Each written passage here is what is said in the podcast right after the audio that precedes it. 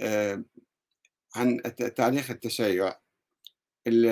هو السؤال كان حول أنا في نظري في الحقيقة التشيع هو في صلب الإسلام هو تطبيق للإسلام هو دعوة إلى العدل والحق والحرية والشيعة لم يكونوا طائفة في بداية نشوئهم إنما هم الذين والوا الإمام علي عليه السلام في مقابل شيعة معاوية فأصبحوا يعرفون بشيعة علي. فكان التشيع تشيعا سياسيا في زمن الإمام علي. ثم بعد الإمام انتقلوا إلى الإمام الحسن والإمام الحسن بعد ستة أشهر تنازل عن الخلافة إلى معاوية وأصبح يعرف ذلك العام بعام الجماعة. وانتهى انتهى التشيع السياسي اللي كان موجود في زمن الإمام علي بتسليم الإمام الحسن الخلافة لمعاوية وأصبحوا كلهم كتلة واحدة تقريبا. آه، من من بنود الصلح آه، بين الإمام الحسن ومعاوية أن تعود الخلافة شورى. آه، أن تعود الخلافة بعد معاوية للإمام الحسن وإذا كان الحسن متوفي فتعود شورى بين المسلمين. هذا الموضوع معاوية لم يلتزم به وعين ابنه يزيد خليفة على المسلمين بالقوة والإكراه. وهو ما أنشأ موجة ثانية من التشيع في حركة الإمام الحسين الذي خرج لطلب الإصلاح في أمة جدي. قال إنما خرجت لطلب الإصلاح في أمة جدي. يعني الحركة الشيعية التي قام بها الإمام الحسين وأهل الكوفة طبعا لم تكن حركة آه، طائفية أو حركة مثلا عقائدية حركة سياسية آه، لإصلاح الأوضاع وإعادة الأمور إلى نصابها هذه الحركة قمعت واستشهد الإمام الحسين فاستمرت الحركات الثورية. كأي حزب في العالم موجود يعني ناس لا يعجبهم الوضع ويرون هناك أخطاء وانحرافات وظلم وطغيان فينطلقون لتصحيح الأوضاع فيثورون. بعد الإمام الحسين حدثت عدة ثورات ثورة المختار في الكوفة. وثورة عبد الله بن الزبير في المدينة والحجاز يعني في مكة.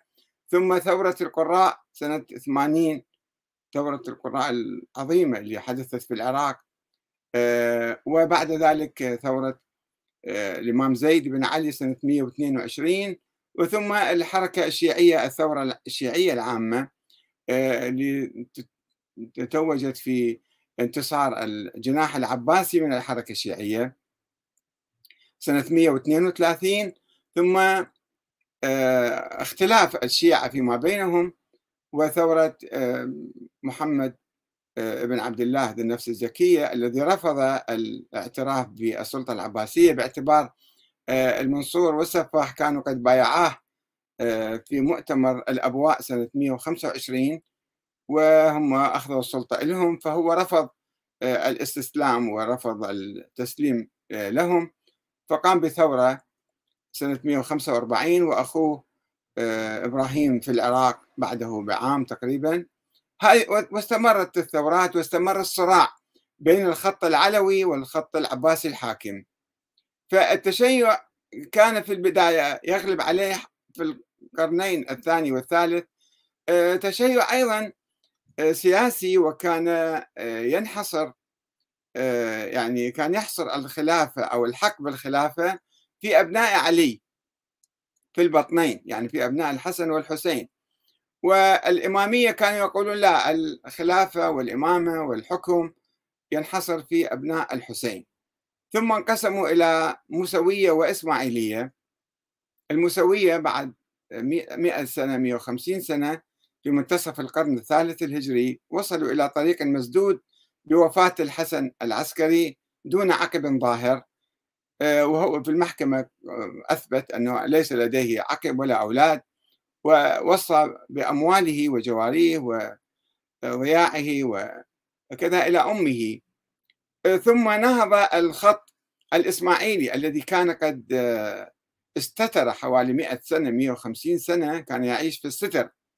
ففي أواخر القرن الثالث الهجري ظهر الإمام المهدي الفاطمي وأقام الدولة الفاطمية من المغرب إلى مصر وإلى الحجاز وإلى الشام وكاد يقضي على الخلافة العباسية.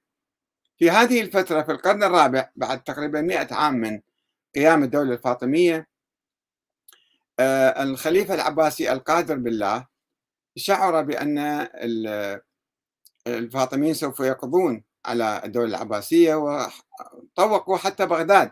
يعني المدائن والأنبار والموصل آه، ومن الغرب أيضا ومن الشرق كانوا يعني ينشطون كثيرا. فهنا آه، دعموا الشيخ المفيد لكي يؤسس المذهب الاثني عشري آه، بناء على وجود الإمام الثاني عشر الغائب محمد بن حسن العسكري قامت العقيدة الاثنى عشرية على أساس وجود هذا الإنسان. ثم طبعا بدون إمام يعني ما لا معنى للتشيع يعني الشيعة أصبحوا جعفرية يتبعون الفقه الجعفري ولكن ليس لديهم مشروع سياسي وكانوا خلال ألف سنة إلى قبل خمسين سنة تقريبا يحرمون إقامة الدولة في عصر الغيبة. ويقولون لابد أن ننتظر هذا الإمام الغائب اللي موجود وحي ويراقب الأمور وهو متى ما رأى أن الأمور جاهزة سوف يظهر ويقيم آه، هذه الدولة. إلى أن حصلت ثورة ثورة الإمام الخميني هي ثورة ولاية الفقيه. أنه لا إلى متى ننتظر هذا الإمام الغائب؟ آه، الفقيه هو باعتباره نائب عن الإمام يعني فرضية. أنه كل فقيه هو نائب الإمام المهدي بالنيابة العامة وليست بالنيابة الخاصة يعني مو باسمه أو شخصه آه، بهذه الصفة. باعتباره فقيه يعتبر هو نائب الإمام فأقام الدولة آه، دولة ولاية الفقيه أو الجمهورية الإسلامية.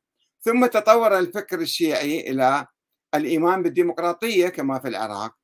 آه، أنه لا مو شرط حتى ولاية الفقيه. نحن نقيم هذه الدولة. وعلى أساس ديمقراطي على أساس انتخابات من البرلمان أو الجمهور مباشرة. المهم الآن الشيعة في الحقيقة لم يعودوا شيعة إمامية اثني عشرية. هم مسلمون ديمقراطيون يعني يؤمنون بالديمقراطية. والديمقراطية هو هي مذهب المسلمين كلهم.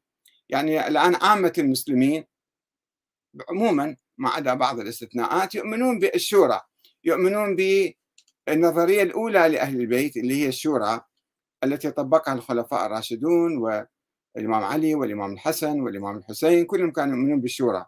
لم يكونوا يؤمنون بعقيدة معينة بالتشيع الديني بالعقيدة الدينية التي ظهرت في القرن الثاني الهجري.